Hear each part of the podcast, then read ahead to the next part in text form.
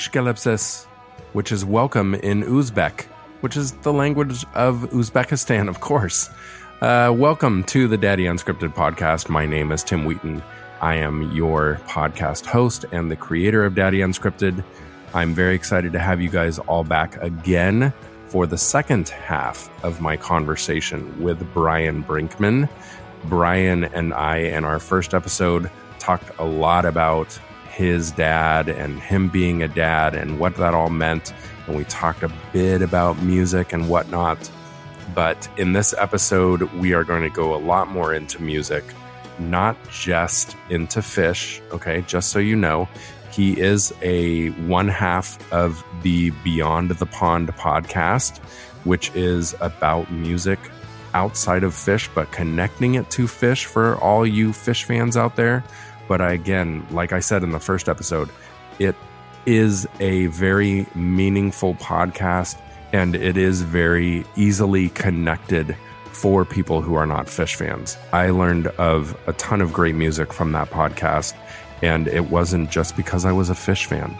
It was because I'd never heard of these bands that they are playing and leading you into. So make sure that you check out Beyond the Pond podcast, which is also a part of the Osiris Podcast Network, like Daddy Unscripted.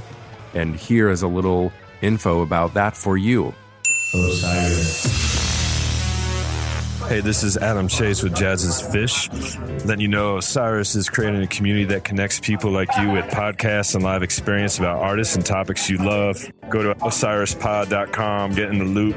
Relix Magazine is helping them out. Check out relix.com, check out jazzisphish.com. These are some of the best guys in the business, and uh, we love you supporting music. Osiris. Okay. I like letting other people tell you about the Osiris Network. It kind of makes it a little fun, throws in another voice into the podcast. So you don't always have to hear mine, and I don't have to keep talking as much. So, speaking of that, let's get right to the episode with myself and Brian talking about mostly music, but some other stuff as well.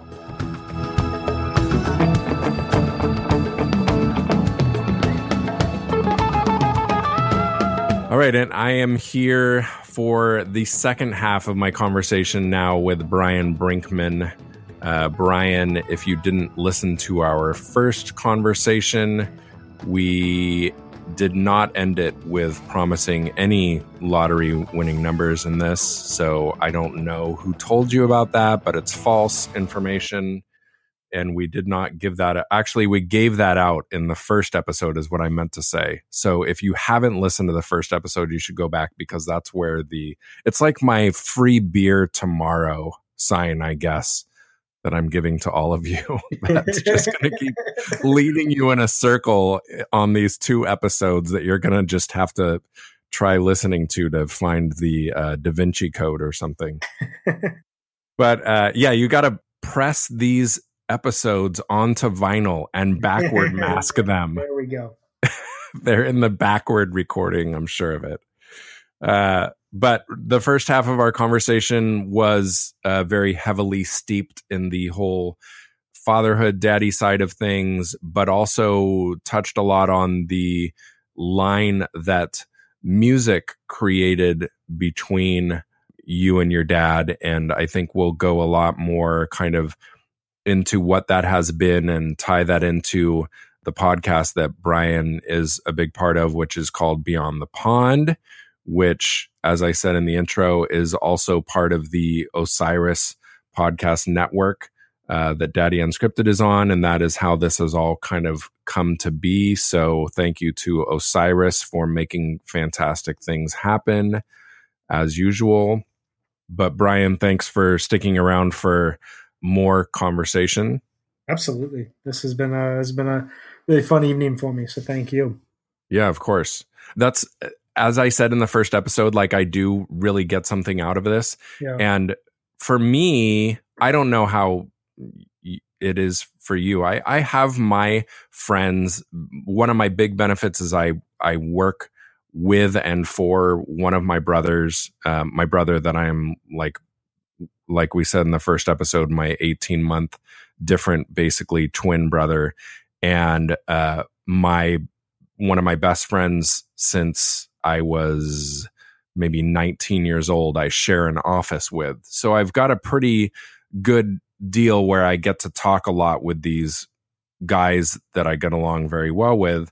But outside of that, like it's it's tough finding time to just kind of hang out and talk with guys when you when you're a dad and when you have a Mm-hmm. family and you have a job and um, it is difficult to kind of find that time so for me this is that is another little perk and bonus of this podcast is not only getting to hear all of the different stories and everything from these guys but uh, i have had the very fantastic privilege of talking with a lot of fantastic dads that it is like a really cool conversation that I'm getting to have and be able to spend that time with trying to make this not too goofy sounding, but with cool other guys that most of them I have at least something in common with, which is being a dad. Yeah, I mean, I I share that sentiment and that challenge as well. It's uh, it's it's weird how I always joke to people whenever they meet friends of mine who I met on Twitter. I always say that Twitter is like a dating site for Phish fans who are dads. um, at least you know in the corner of the Twitterverse that we use, because yeah, it's it's it's it's hard and it's it's rare. I mean, I work for a very young company, and there aren't a lot of dads there, and there aren't a lot of Mm. You know situations for me on like a day to day basis where I get to just kind of you know talk about life with someone who like gets the positives and the challenges and the highs and lows that you go through when you become a parent. And um, I know, you know, as much as I love talking about Phish and talking about music with my podcast co-host Dave, um, I think you know we always joke that we're going to release a blooper episode that's just going to be us talking about our kids and talking about when we when we hate our baseball teams because they're losing in inexplicable ways. And it'll be really boring for everybody else but us and maybe like a handful of dads and Cubs and Mets fans. But um yeah it's it's it's one of the reasons that kind of attracted me to you know doing that whole project with him. And I think it's one of the it's been one of the more fulfilling aspects of it from a personal level as well yeah. yeah. So you just created the fantastic segue. So, well, no, actually, I'm not going to let us use that one because I want to go back a little bit into the history because we we did like I said we did talk a lot about the music side of uh your life but we didn't ever talk about so how did you even get into Phish and where did where did that all start for you? Um, so I was like freshman, sophomore in high school, and I started seeing people wear the Phish T-shirt, and I thought it was just like one of those logos that like popped out to you, and Mhm. something really appealing about it. I don't know. I had a friend in a math class who told me once about you got to listen to Phish. They just played an all night show for the Millennium, and like that just concept that was like 1960s America to me. That was like the Mhm. music that my dad had always told me about. And I think I, I got a live one. I think I got Rift. I think that was it. Maybe I'd heard Farmhouse. I don't know. You know, I, I had like scattered little pieces here and there that were just kind of bought out of curiosity and nothing ever like fully clicked. And then um that spring of my sophomore year, my mom got me Bittersweet Motel for my birthday, and I'm Mm. not really sure why. yeah. I don't think she could really tell you why, but she did, and um, I'll forever thank her for it. I, I think that she is wondering, you know, like that gift that she gave me, like what it's led to. Like, oh, my Right. God. um, but I, I remember, you know, they opened the the movie with with them playing, them rehearsing, and then playing the second ever version of um, Brian and Robert. Yeah. I didn't know the name of the song at the time. I just knew I really liked it, and it was unlike anything I'd ever heard from Phish, and it was unlike anything I'd ever really expected to hear from them. It was only later that I found out the name of it, which is my my name is Brian Robert Brinkman. Uh, Oh wow. so that like you know at a later point when I found that out, like hit me on a on a really really big level. Um, Mhm. But I remember watching that documentary and like that was like the moment where it like finally connected. And it was just this fact that like these four complete nerds who Mhm. so into what they were doing and it was so pure and they there were no advertisements and there was no like like there's a light show but there's no like pyrotechnic show in the sense of like this like cheesy like 80s rock show.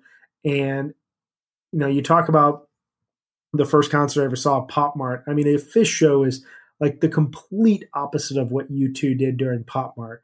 A Phish show is literally a stage, a band, their gear, and lights, and then the music is the show. Yeah. And I just, I don't know, I loved the images of them like, you know, rehearsing and talking about chord changes and writing songs together, and then Trey talking about his influences and playing half-written songs, and the the you know the Great Went and this idea that there's this like city that they just built in the middle of nowhere in northern Maine, and they play like you know some of the best music that they've ever played. Happened just one random weekend in 1997. Like I was just blown away. Which I remember telling a friend of mine I wanted to go to the Great Went after I saw that, thinking it was like an every year. E- Every year thing. Yeah. Like- yeah. The like Phish fan in me now would like slap myself for that. Like, Yeah. and my friend was like, I think that was just like a one time thing. Uh, like they they called it something else the next year. So so that was like really where like my curiosity peaked. It, it wasn't though until that that summer of 2001. I went to I, I, went I grew up going to this summer camp like two and a half hours away from my parents' house for like every summer when I was a kid into my teenage years, and I became a counselor there, and and I would spend my whole summers up there, and it was the best. I mean, I was in high school, and it's where I you know did everything I shouldn't have done. I got it out of my system there, and you know grew up in a lot of ways and met some of like the best people I've ever met in my entire life. And one of them, this guy Aaron Klein, came up to me like the second day of that summer. I was wearing one of those Dave Matthews Dancing Nancy shirts, and he was like, "Are you Dave fan?" I said, "Yeah." And he was like, "Do you like Phish?" And I said, "Yeah, I, I kind of, you know, I, I do." And he was like, "All right, I got CDs for you." And he gave me the tape of 11 17 1994 from the Hara Arena in Dayton, Ohio, 9 14 1999, Boise State Pavilion, um, and then uh, 10 7 2000, Shoreline Amphitheater, the last show of the hiatus. And he was like, listen to these, tell me what you think. If you like it, we'll do something about it. And I didn't really know what Mhm. that meant. Uh, but I remember I put on the Hara Arena show first, and um, they opened up with Helter Skelter, which coincidentally, my f- the first movie I saw in the theaters was Rattle and Hum, like 15 years prior to that, Mhm. and they opened that with Helter Skelter, and so it was like another just like connection point where I was like, oh my god, this is like part of like musical lineage for me, and uh, the ACDC bag from the Boise Pavilion just blew me away, and I loved listening to the Shoreline show and just like hearing what a band sounded like on the last day that they ever played together, and that just like Mhm. idea just fascinated me. And you know, a couple days later, I went back to him. I was like, I, I love it. I need more. I need more. And um, he was like, All right, Trey and Trey Band are playing at Alpine Valley in mid July. Um, do you think you can stay that weekend and we'll we'll go to the show together? And Alpine Valley was just down the road from this camp. I called my parents and I was like, I want to go to this concert. They let me go for some reason. And a- another moment, I think they probably wished that they had. Yeah. And that was like the total life changing moment. I remember pulling into the lot and seeing all these people my age and older who were just like on the road and Mhm. they stopped at this grassy field and were selling.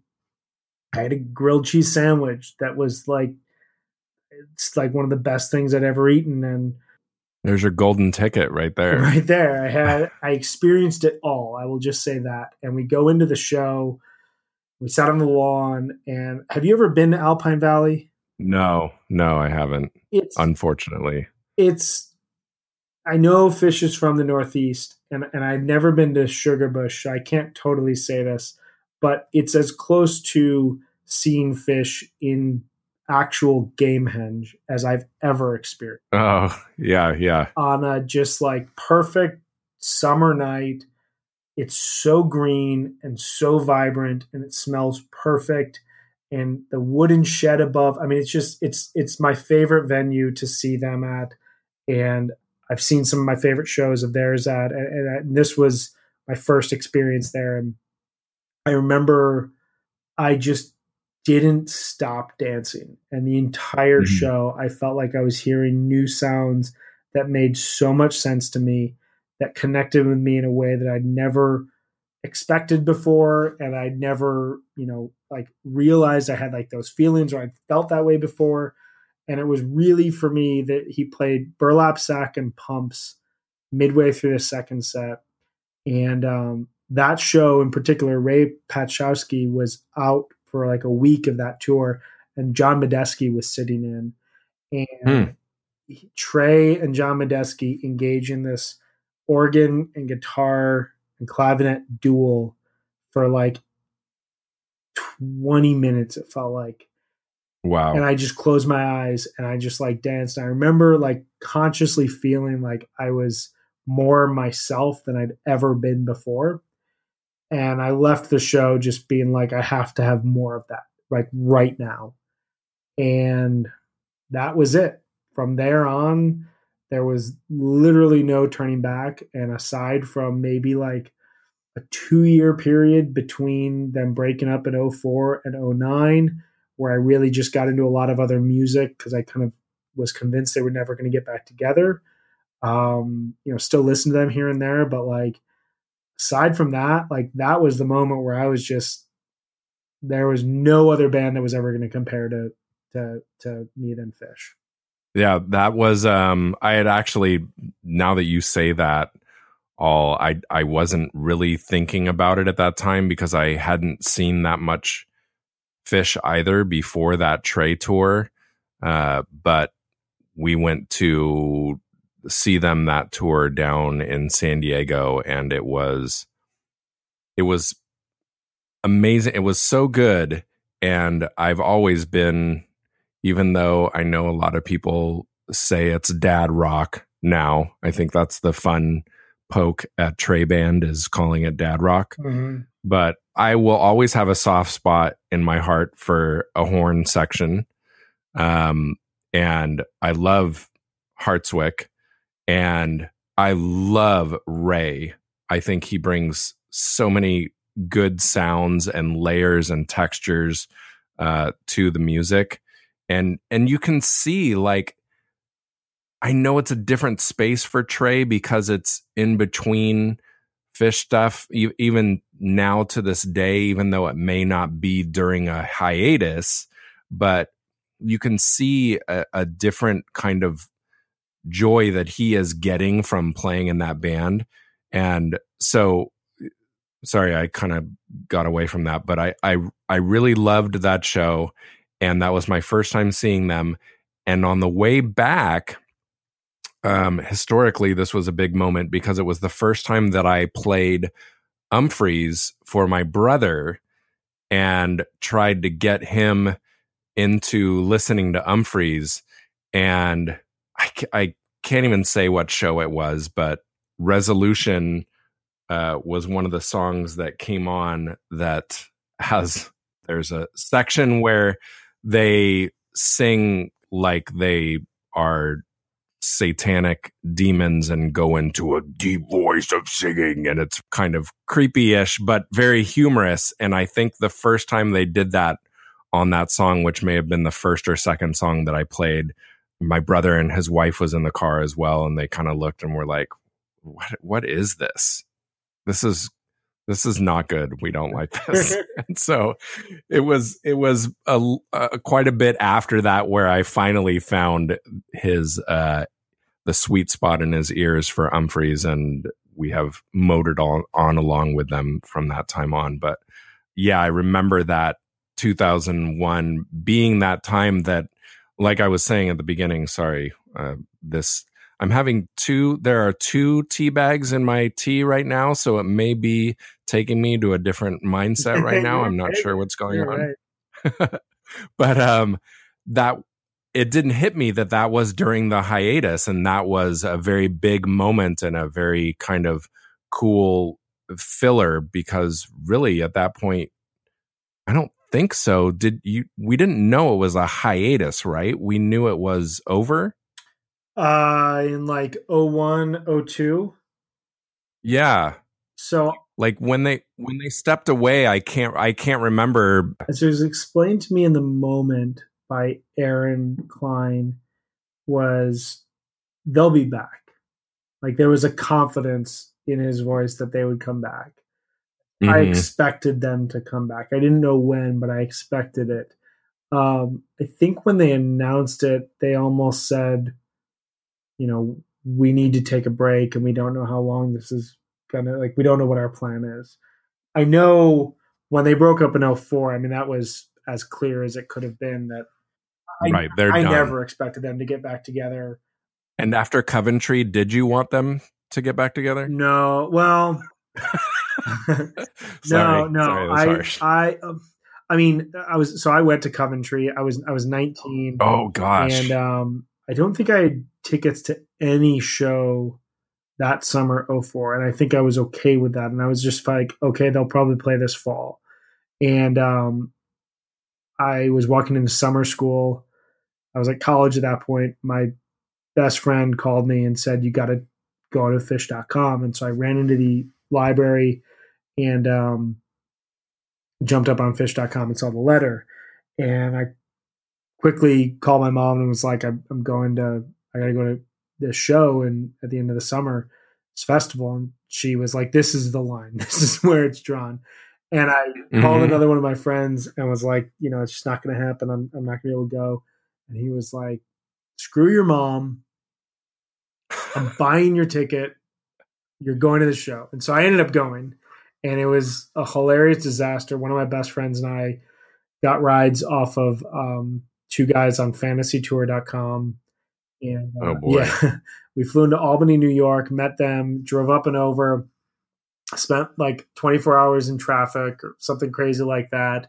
Got rained on the entire time. I mean, it was just like our, our, the whole camping situation was in horrible conditions and and the shows were just depressingly awful and, and i remember having these like two sentiments of i don't want you guys to break up i'm 19 years old like i'm at that age where i can now suddenly go on tour and i can like yeah. I don't have any responsibilities. Like I'm literally, I'm in college. Like I'll, I'll just jump on, you know, I'll, I'll go and see as much Phish as I want to now. And, um, at the same time, like there are some really ugly moments in those shows, and there were Trey especially was really hurting as a person, and I think um, really needed that break and needed that time because I think in hindsight, you know, if anyone's seen Phish in the last, especially five six years, really nothing like you never could have imagined the band would be playing the way that they are if you were seeing them at that point in time. Mm-hmm. Ooh, that would be a good, maybe controversial hot take on Twitter of there would be no amazing Phish 3.0 without the break and Coventry. I I mean that to me that that is so true. I I yeah. fully you know I don't know everything that led to Coventry. I've heard rumors and have heard things to spelled to be true and spelled to be false. Um, yeah. You know, I've never heard anything from the band confirming anything that goes around the community about what was going on at that time. But, you know, based on where they were in 04, you know there were it was it was a pretty bleak period and i think the fact that trey survived that and then went into this personal rebirth and renaissance and became really healthy and very you know his songwriting became very very hopeful and um, very loving towards all people. And um, you know not that it wasn't before but like it was he'd gone through a personal hell and come out on the other side of it you know and then the band you know if you listen to early 3.0 you hear them really trying to figure out can they even communicate the way that they once did Right. before Yeah. and and I saw the the eight thirty one two thousand twelve show at at Dick's the, the the fuck your face show where they spelled out that song, forced Mhm. themselves to jam, and it was like this transformative moment. And really, from there, I mean, there were some moments before that, but like from that moment on, they've been. It's it's as if they took all the darkness and finally were comfortable with embracing it while also knew that they were finally free to look forward and and to move forward as a band and to play in a way that they were comfortable with now. And they've only continued to get better over the years. I mean you listen to any jams over the last six years and it's just um it's like a completely different band Totally. Even like the last three, four years, it's yeah it's it really is crazy if you think about it. I mean, you can throw their ages into it if you want, but for how long they've been playing, and sure, let's throw their ages into it for how old they are and the ages that they have gone through over the past decade or the past taking it back to that hiatus 14 15 years it is pretty I, I if they were in sports they would be getting accused of uh steroids. Totally.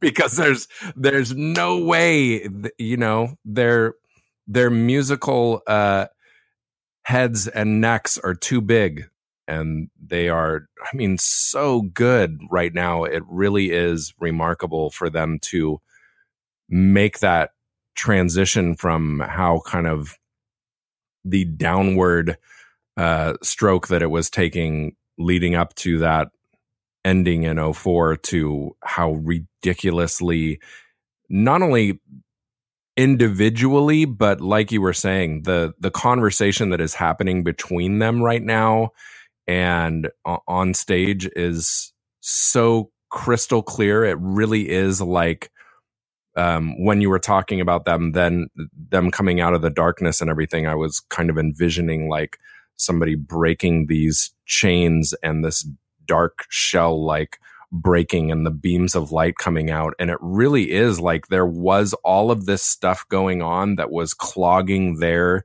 on stage communication around that time that they weren't connecting in the way that they once were. And now they are like on some massive internet highway between each other um, that is like so clear to see.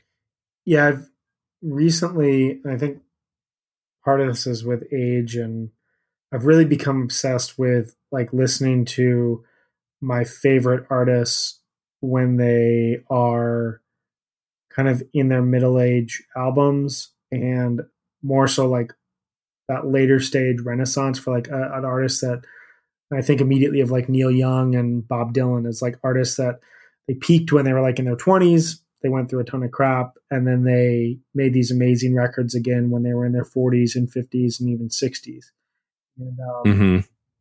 I, I, I- I've I've gotten to the point, you know, where so much of like my youth and adolescence, I was obsessed with like that record that you release as a band at 22 years old. Don't even totally know your instruments. It's just got so much raw power and energy. And I was less interested in like the more refined work. And I, for me, with you know, tying it to Phish, I, I'm almost more interested now in this era of the band than I am what they did in their heyday in the 90s, simply because Mm-hmm. I think there's a lot more emotion in it. And I think that you can hear the miles that they've been through in their music and you hear you know when they connect now for a jam and they start to really communicate together in a really you know in, intentional way and it leads to something really surprising as well you know you you hear this band that's communicating over 30 years together. And that kind of understands each other a little bit better and doesn't need to like be so abrasive in conversation um but also like has a lot of vulnerability. Right. and that aspect of it and i think about just they did this a lot last year during the baker's dozen and at dick's and then again at um, madison square garden over new year's um, i think in particular the um, uh, the cross-eyed and painless from the jam filled night the no man in no man's land from Dick's, and the um, uh, steam from 1230 where they have this midsection of the jam that's just like spacious and ambient and almost nothingness happens.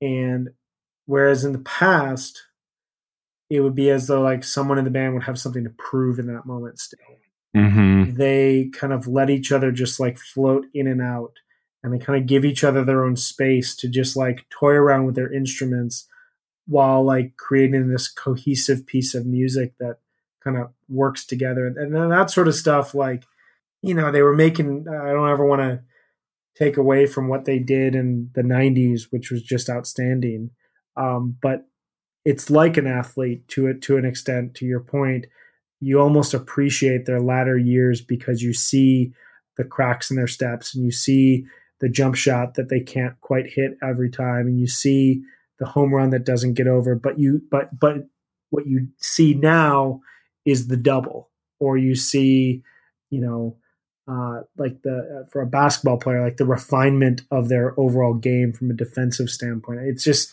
those sort of things you can't take away from with them Yeah, it's like the uh who was it? Who was the big time power pitcher that did this so successfully? Maybe Glavine. I can't remember. There was somebody who and, and they and I remember hearing a lot about this because of uh Jered Weaver when he lost all of his velocity and they said basically if he can master being a a location pitcher and changing up speeds and hitting his spots and changing the batter's eye, then this could potentially work out. And it didn't. But there have been those people that have lost a little bit in their step or whatever. And yeah, it's like you kind of open up to these different things that you can do to be successful. Like in in golf. I don't know. Do you play golf at all? i don't no never never really Okay. played You've seen Happy Gilmore. totally So, you know, he's running up and crushing the ball every time and the whole tap it in thing. Um, and when when I play golf and when I play with my friends and we always kind of we joke about his dad and his uncle because they're much older than us and they play at a very different pace and they are kind of funny in some of the things that they do but we always kind of jokingly say when we stand up to the tee that we want to just drive the ball so hard you want to like Tiger Woods that thing and you end up slicing it or whatever half the time. And if you do this just old man swing we always call it and you just are steady and it still goes straight and it may not go as far but it's like this perfect thing. And i think they are just in their I, I won't say it to their faces. Like if i meet trey i won't say hey trey you're in your old man swing phase right now. But like it is that it is that thing with age that you are there there's that maturity that they are having as well as kind of a different level of respect i think to one another. And they're, like you were saying about trey's songwriting and everything i think there is a much deeper sincerity and genuineness to all of that you know the song for his sister and e- e- all of that stuff is just like you said it's coming with age and it's uh, it is brilliant right now. It is a great time to have been someone to have experienced the earlier times and now get to hear this as well. Yeah, I feel really lucky to be able to, you know, experience it at this point, especially, you know, after losing it at 19 and thinking that was just it, you know, and like, this, right. Like thinking at that time that this band that I loved, you know, wondering, well, maybe they didn't really mean anything that much. You know, maybe like, you know, I've got so mm-hmm. much my life left to live.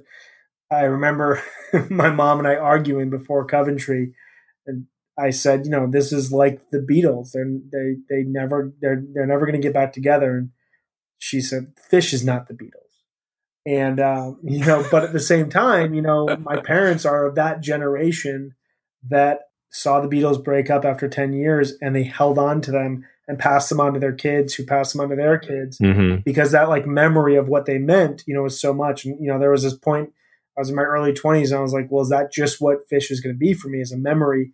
And you know what's funny is, you know, my wife and I met in the uh, quad in our college because we.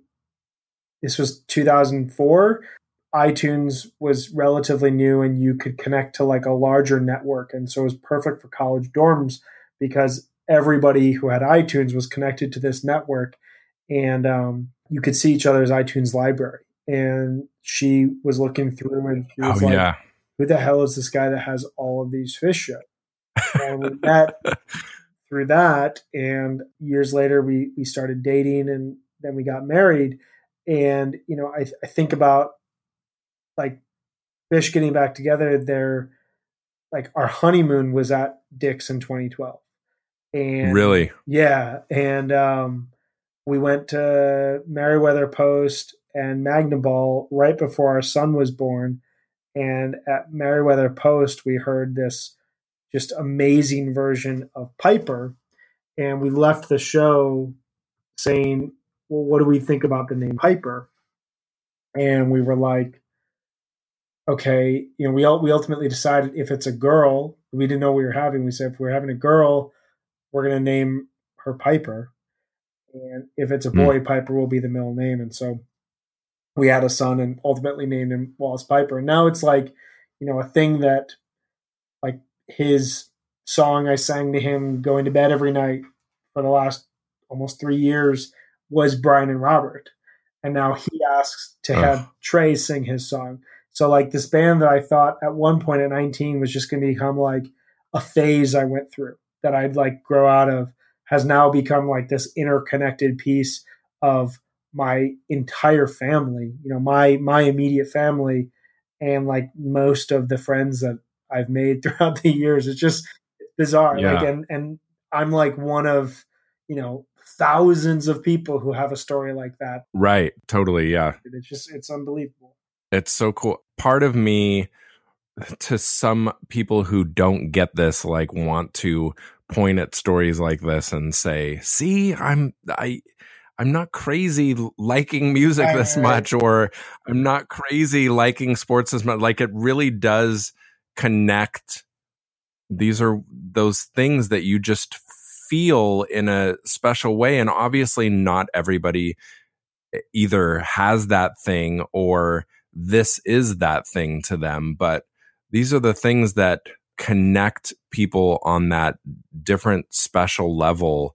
And can be that really weird borderline, well, not even borderline, spiritual bond between uh, many, many people, or between two people, or between this small family that can be that glue that kind of solidifies things at all times, you know? Yeah, no, I mean, it's, um, I mean, I'm, I'm, I'm a full romantic at heart. And, you know, for me, the idea that obviously you need a job and you need to pay for things and you need to have a house you know you need to have all these like practical things to raise a family and to create a life and have a sustainable healthy life and a lot of that stuff is like super fun you know trying to make happen mm-hmm.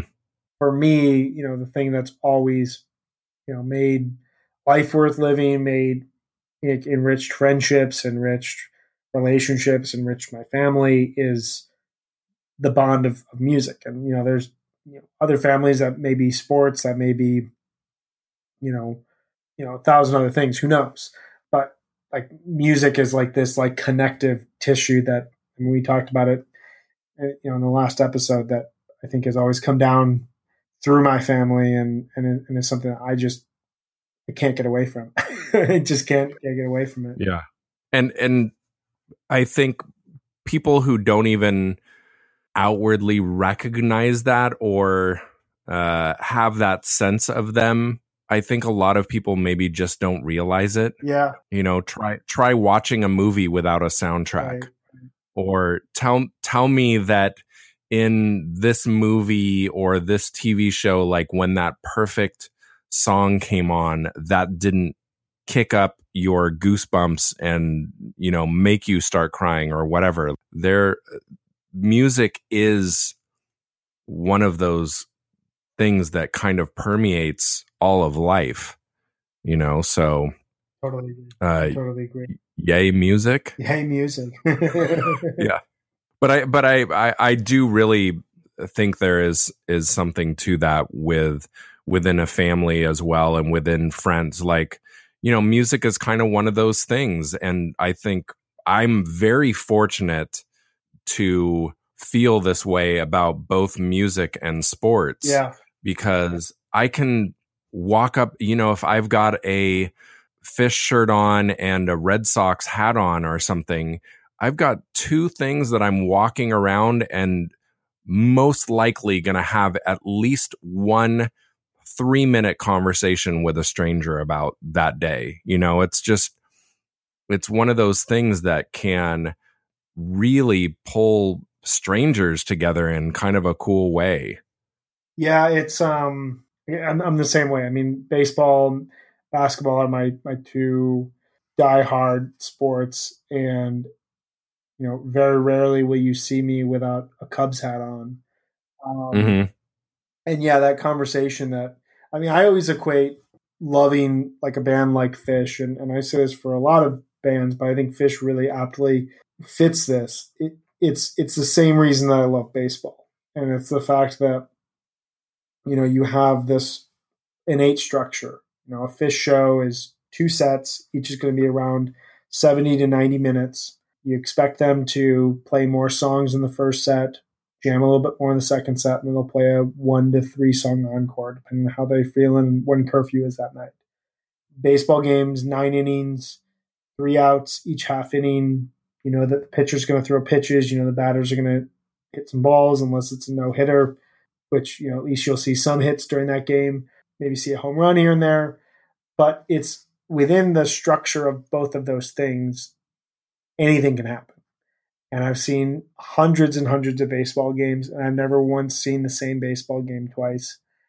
Mm-hmm. In almost 75 Phish shows, I've never once seen the same Phish show twice. Like this idea that I can experience these things that structurally I know what I'm getting, but I also have no idea what I'm getting. Mm-hmm. You know, conversations with people and community and connection that I don't know. It's it's hard to replicate because there's just there's there's a magic that goes into that that you just can't really like explain in a lot of ways, and you also it's hard to find. you know, that's why it's like so Yeah. special, and you just keep going back to it. Yeah. And it is that thing like at a sporting event, you know, you are there and at a Cubs game or at a Red Sox game or whatever, somebody hits a home run for your team and you are high fiving everybody around you and Right. smiling and cheering and enjoying that. And at a concert, you know, they go into their third tweezer reprise Right. in of that night or whatever it may be and you are cracking up and smiling and waving at the person next to you or high-fiving them or even hugging them or whatever it's like this community that is enjoying this thing together that I- I don't think there is a lot of that um those kind of things that go on in the world that really like can bring people together you know it's the whole after 9-11 them postponing baseball for a while and how how much they the thought went into we need to have baseball again. Right. This is important. This is something that means a lot to these people. That uh, was a very big deal. So I think the recognition of that is definitely out there. Did you root for the Yankees that fall? Be honest. I, I did. I, I will be honest. I absolutely Good. did. And and and honestly, for me, like um, you know, of course I was I'm still rooting for the Red Sox and everything. And last year I was still rooting for the Bruins, but I was I I got behind the whole Vegas strong thing and the whole Houston strong thing thing um in last baseball season. You know, I I think that especially as a Red Sox fan, knowing how much that 2013 World Series meant and how massive that was for the area and how magical that was, like, why wouldn't I want any um, group of people or area or whatever that is in a little bit of turmoil to experience that Totally. same kind of thing, you know? yeah it's um i mean i experienced that on like a very individualistic level. I mean it wasn't anything like you know what what you guys experienced in what they experienced in boston what happened in new york. I mean those were seismic citywide you know um, events. But the year that the cubs won the world series my wife was undergoing chemotherapy uh, for for breast cancer. And the night that they won the World Series, she had had chemotherapy that morning, and um, it just like knocked her out for like that day and like the next day and the day after that. And I remember, I'll never forget this image in my head of um, them surviving the Indians' comeback, Yeah. rain delay, and then Zobrist doubling Rizzo to third. And think, I'm pretty sure, I haven't watched in a while, and I feel really bad not remembering this exactly. Like me not remembering a Phish set list, but I'm pretty sure that Almora scored there, and that was when he and he took the lead. And I think Rizzo scored on the next play, which made it um, eight to six.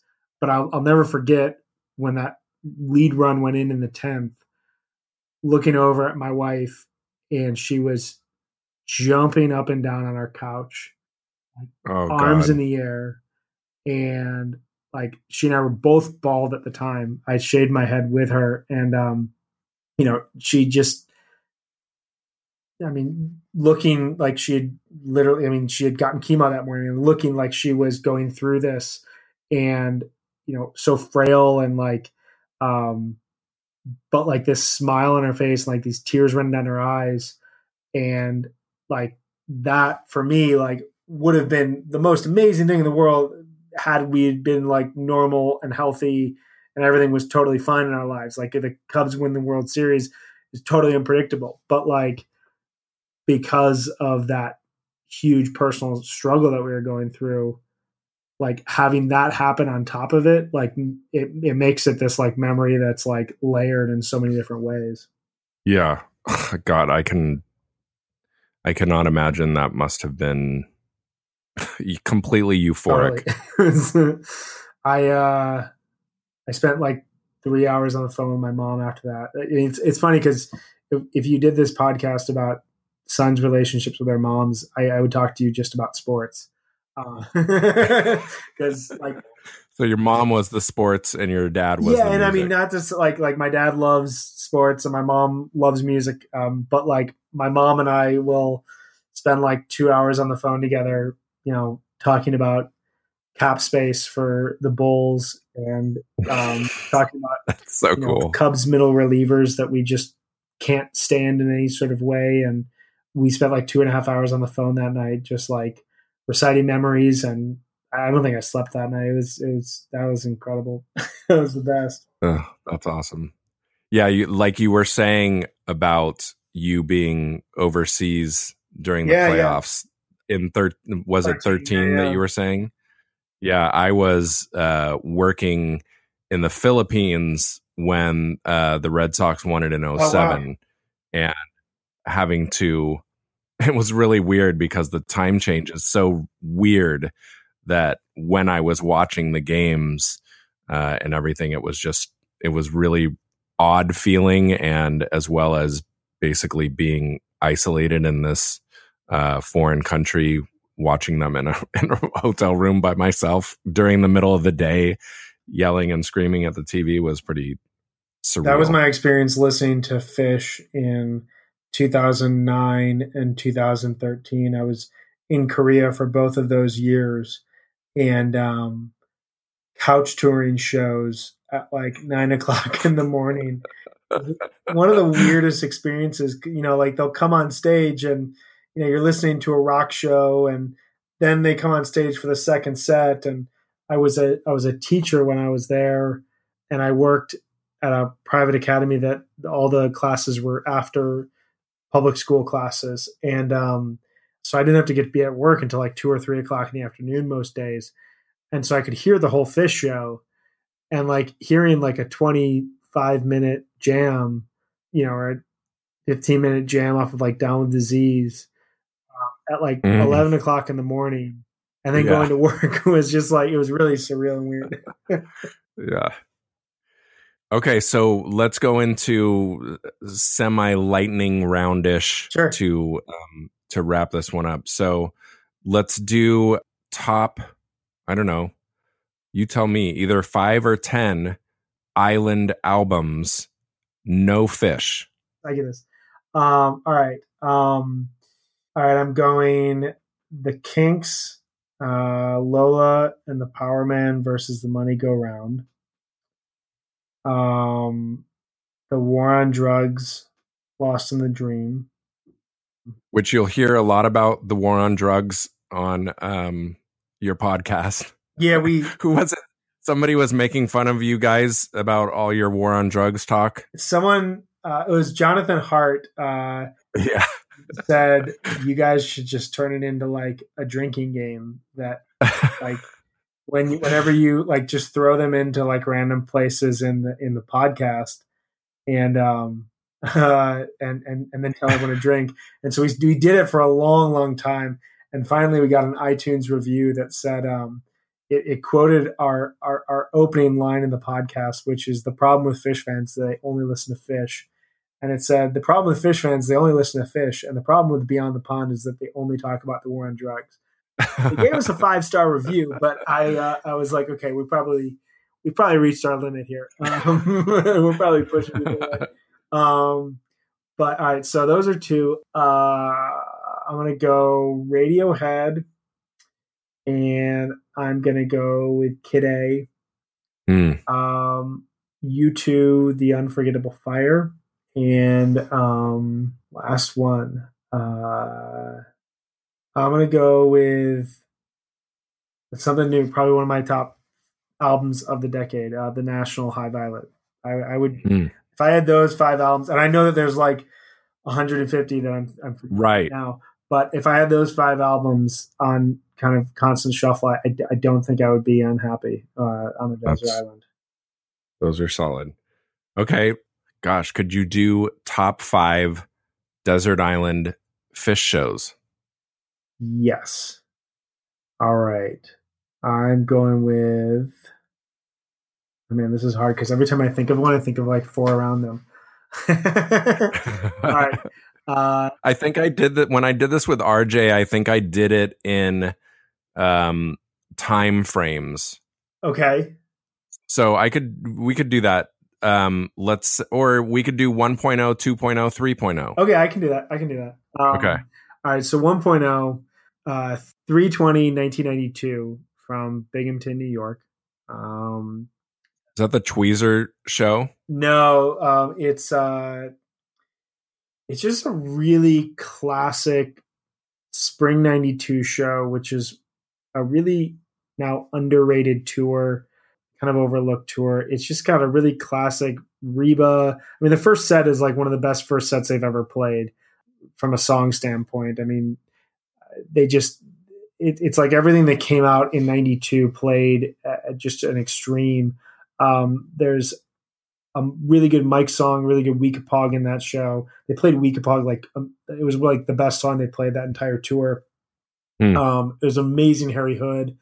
Uh, a really good brother. It's just it's uh, just a classic. Like if I ever just want to listen to a Phish show, that's that like that. That just that's just that's it. I love it so much. Um, so three twenty ninety two. I would say uh, 616 1995 um, 725 1999 one of my all-time favorite shows of all time 97 i think i would probably go with 1121 1997 i love that show so much. Let's see one more. I think i'm going to go with another 95 and probably go 12 1 95 that's just like Hmm. the perfect december 95 show i think. Uh 2.0 a little bit easier i would say 22003 and 22803 i would say 73003 and probably 8203 and then one from 04 would probably be i would probably say like 61904 from SPAC. Mhm. Then 3.0 this is actually like really hard now. Yeah, this is the this is the most difficult one, certainly. really hard. Um i gotta have something early. I would say 7 3 11 from Super Ball 9 um i think that's just like one of the i think that's the best pre 2012 uh show that they played. 831 12 the fuck your face show. Um I probably would jump to 2015 and go with 731 15 from atlanta. Um 1230 16 one of my favorite shows i've ever seen. And then probably go to something over the baker's dozen. Um you know i was at 728 17 and i just think it was i don't think it was the best show of the baker's dozen but i think it was just kind of like the perfect collection of all elements of the baker's dozen you had jamming you had really funny songs you had crazy bust outs you had an amazing weird cover and you sexy thing and an amazing Oh yeah. number line just all around just like a really like rich rich show And had ass handed. and had an ass handed uh yeah the uh uh double or the uh the chocolate rain ass handed free opener was one of the more bizarre I've ever seen. And that was the first and to this point only time I've ever sat behind the band, and that was um, oh. really really cool experience to watch the lights from there and to be able to see the band interact with each other. And I just have like loads of fun memories from that night. Cool. Oh, this is a perfect final question for you. Cool. Okay, you can only have one of these things for the rest of your life. Oh no. Sports or music. Oh god. Isn't this tough? I've seen people ask this question and I I don't know how I, I would answer it. I am curious on yours. So I think and I'm probably like there's so many reasons why I shouldn't say this, but like there's two answers. Um I think I'm gonna say this is you you can only live with one. So you choose one. Yeah, right. Yeah, Okay. that you're having and I would say from this point forward. So you can have everything you've already had with both of these things. But you just can't and I don't know if that makes it easier or not. I think I would say music um, because I've I've had this thought many times that um, if I ever went deaf, it would be like the worst thing in the world. Mm-hmm. Mm-hmm. Know how I could live without music, and um, I, you know, will watch baseball games and we'll have the sound off and have music on. mm-hmm But yeah, it's not that's not an easy answer because like that is taking away like a huge part of my soul. Yeah. like yeah, I, I know. I love like I, I don't know if, if you've ever seen the the Ken Burns baseball um, Yes. documentary. I actually just watched one of the episodes again like a week ago. That I love that. Just like speaks right to my soul. hmm And um, I think if I lost that perspective, you know, because like for music, music to me is like that, like just like emotional. It like is the bind. It ties everything together. But like sports is more in line for me with like my absolute love of politics and history, in the sense that like you can take sports and you follow it in a historical sense and it explains so much about society. You really start to look at it you know in american society you just take baseball for example and you look at civil rights you know disagreements and you look at the immigration crises that we've been dealing with and not you know the most immediate most egregious one just the fact that we have you know a, a challenge as a country that we are becoming more diverse. And what does that mean? And you look at baseball and you look at what baseball looked like 40 years ago and it was mainly white and black players and now it's mainly latino players. Hmm you know it's like baseball has always told this history of america in both the positives and the negatives and the challenges of every step along the way and so like that aspect of sports like i just yeah this is hard it's hard man but Yeah. i'm gonna stick yeah. with my answer just because uh i Well, if you didn't, you would have to get rid of your podcast. so. exactly. I don't. I don't have a beyond the field baseball podcast or something Beyond the dugout with Brian Brinkman. yeah, I went through a big period uh, when I was living in Korea the last time where I I read a lot of David Halberstam, who was a sports writer and American historian, and he wrote really great book on Michael Jordan, and he wrote an amazing book about the 1950s. But he wrote these two books about baseball. One of them is called uh, Summer of '49, and the other one's called October '64. And Summer of 49 is about the pennant race between the Red Sox and the Yankees that year.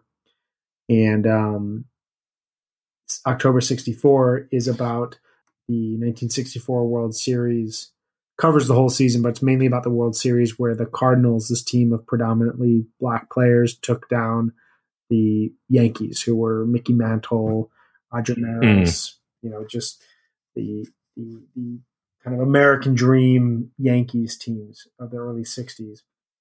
And he writes there. There, you have to read one after the other um, because he really gives you the snapshot of immediate post-war America, and he the way he ties in what was happening society, you know, within society in America, within baseball is so just it's perfect, and and it shows how you know sports is it's a game and it's players may be overpaid the whole thing may be filled with way too much money and corruption at this point in time but like there's a reason why you continue to come back to baseball every spring and why you introduce your kids to it and why you know for you for me you know when the red sox lose when the cubs lose like it feels like something greater than you just losing a baseball Mhm. you know? Like, yeah. to- there's a reason Totally. for it and it's it's tied into this like larger story that we're all living in and it parallels it and it weaves in and out of it and, and i love that aspect of it so as much as i'm talking about sports maybe i can't live without sports i don't know i'm like sitting here like justifying that Yeah. You're, no, you, I think you're in the same exact spot as me, where it's basically an impot. There's no winning Right, either way. Right. Yeah, I, I Really just isn't. don't know what I would do without that like moment of um, you know, be it any song I've ever heard that like pops for a second and like it you get chills down your entire spine. hmm Like that feeling, nothing. My wife always says her favorite sound in the entire world is a Phish crowd. And um and like the sound of a Phish crowd that like this like swell of cheer and, and, and emotion and and that's something that like I just couldn't lose that. You know that that whole aspect of music I couldn't lose. Yeah. That makes sense. All right. Well, let's wrap this up. I'll let you again tell people where to uh, find you and all of your musings on the Cubs and music and uh, everything else. Yeah. yeah. If you care about um, the way I feel about the state of the world or my kid or the Cubs, you can find me at Suffering Juke, uh, Suffering Juke, J U K E. And I co host a podcast along with David Goldstein called Beyond the Pond. It's a, like I said in the last episode, it's a podcast for Phish fans who are looking to kind of use the music of Phish to really learn about a lot of other bands and artists, typically kind of away from the jam band scene. Uh, we have a Medium page that you can read some a bit about each of our episodes. It's medium.com slash beyond the pond. We're pretty active on Twitter at underscore beyond the pond. And um, yeah, we uh, post every other Tuesday. We're actually I don't know when you're going to post this, um, but we we were going to be posting a lot this summer as Phish Tour un- unfolds. But um, most of the year, you can find us posting every other Tuesday, and um, yeah, it's a ton of fun, and would love for you to check us out, and hope you enjoy it.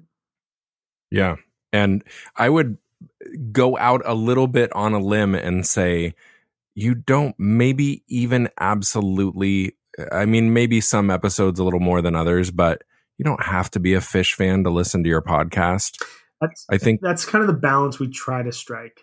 Yeah, I, I I think that there's a bunch that I have listened to where thinking back and and I haven't like listened to them with this intent in mind, but I would think that still the music that you guys are talking about and opening uh, up to some people who haven't heard it before.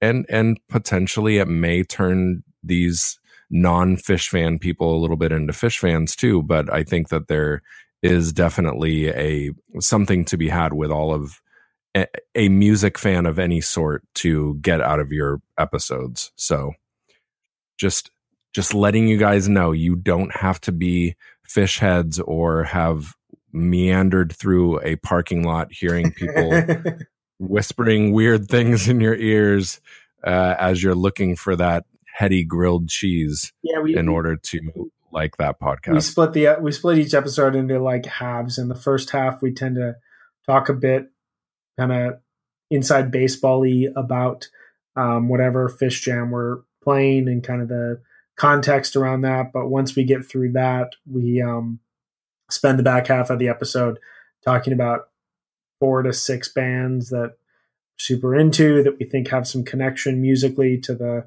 piece of music that we played from Phish. And so, yeah, yeah, yeah. I think, um, you know, we've definitely met people who listen to the podcast who are not huge Phish fans and they kind of, you know, get through us talking about specific Phish dates and very specific Phish kind of terms. And then they're like really stoked when we jump into all the other stuff that we go, go over. Yeah. So definitely make sure you guys check out all that stuff. And again, I will say uh, I really appreciate all the time that you have spent, and for you also um, sticking it out on our um, journey of finally getting to this point of recording these episodes. I'm really happy that we took this time and I expect to have a lot more conversations about music and baseball with you. Me too, man. This has been a, a really yeah. enjoyable night. I sincerely appreciate you bringing me on, and you do a really awesome job getting some stories out of people. I, I was super excited to see kind of where this all, what direction this went into, and I, I, I feel really happy talking to you about this. This is great. Thank you. I think we could have done a third, and maybe we will someday. That would be great. All right. I'm always down. Cool.